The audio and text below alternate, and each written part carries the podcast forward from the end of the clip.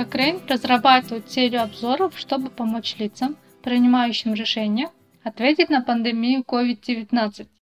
В мае 2020 года был опубликован быстрый обзор об эффектах плазмы выздоровевших больных и гипериммунного иммуноглобулина. Ведущий автор этого обзора Сара Валк из Центра клинических исследований по переливаниям крови при донорском центре крови в Нидерландах рассказала в подкасте, что они нашли. Аида Масалбекова и Александр Потапов из Кокрейн Россия перевели текст подкаста на русский язык и расскажут нам о результатах этого обзора. Плазма и гипериммунный иммуноглобулин, который получают пациентов, выздоровевших от инфекций, в прошлом применяли для лечения различных инфекций, когда не было других доступных эффективных методов лечения. Их использовали при предыдущих вспышках тяжелых вирусных респираторных инфекций, таких как грипп и тяжелый острый респираторный синдром, или ТОРС, для того, чтобы снизить риск смерти. Надежда стоит в том, что плазма выдержавших пациентов может лечить болезнь COVID-19 посредством процесса, называемого пассивной иммунизацией, путем доставки антител, связывающих вирусы, которые помогут удалить вирусные частицы. Эффективность более вероятна при проведении лечения в ранние сроки после начала инфекции, хотя считают, что лечение плазмой выдающих пациентов и гипериммунный иммуноглобулин в целом безопасно, могут возникнуть неблагоприятные события, Поэтому важно знать, являются ли они эффективным и безопасным лечением для людей с COVID-19. И авторы обзора собрали доказательства, чтобы попытаться оценить это. Авторы провели поиск исследований, проведенных в любой точке мира, включающих людей любого возраста, пола или этнической принадлежности, у которых было заболевание COVID-19 легкой, средней и тяжелой степени тяжести.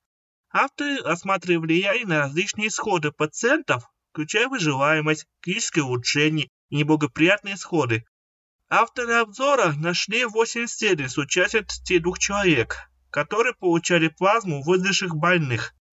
Не было исследований по гипериммунному иммуноглобулину, и ни в одном из включенных исследований не было контрольной группы.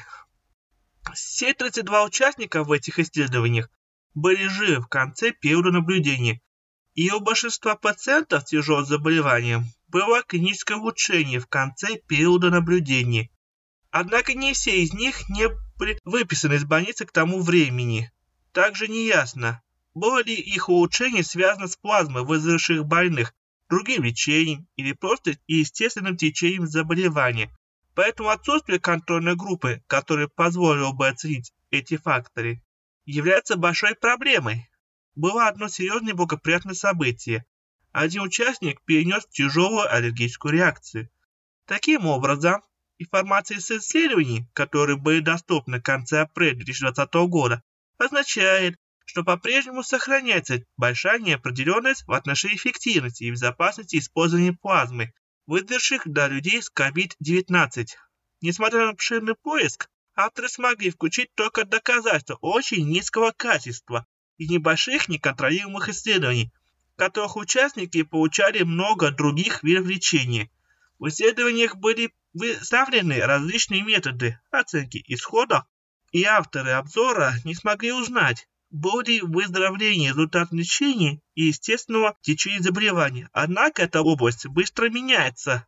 Авторы обзора выявили около 50 продолжающихся исследований, из которых 22 являются рандомизированными испытаниями, и поэтому они будут периодически обновлять этот обзор как живой и тематический обзор, чтобы он мог отражать самые последние доступные доказательства. Если вы хотите прочитать этот быстрый обзор и следить за его обновлениями по мере поступления результатов из продолжающихся исследований, просто зайдите онлайн в Кокрейновскую библиотеку cochranelibrary.com и введите в строку поиска «Плазма выздоровевших и COVID-19».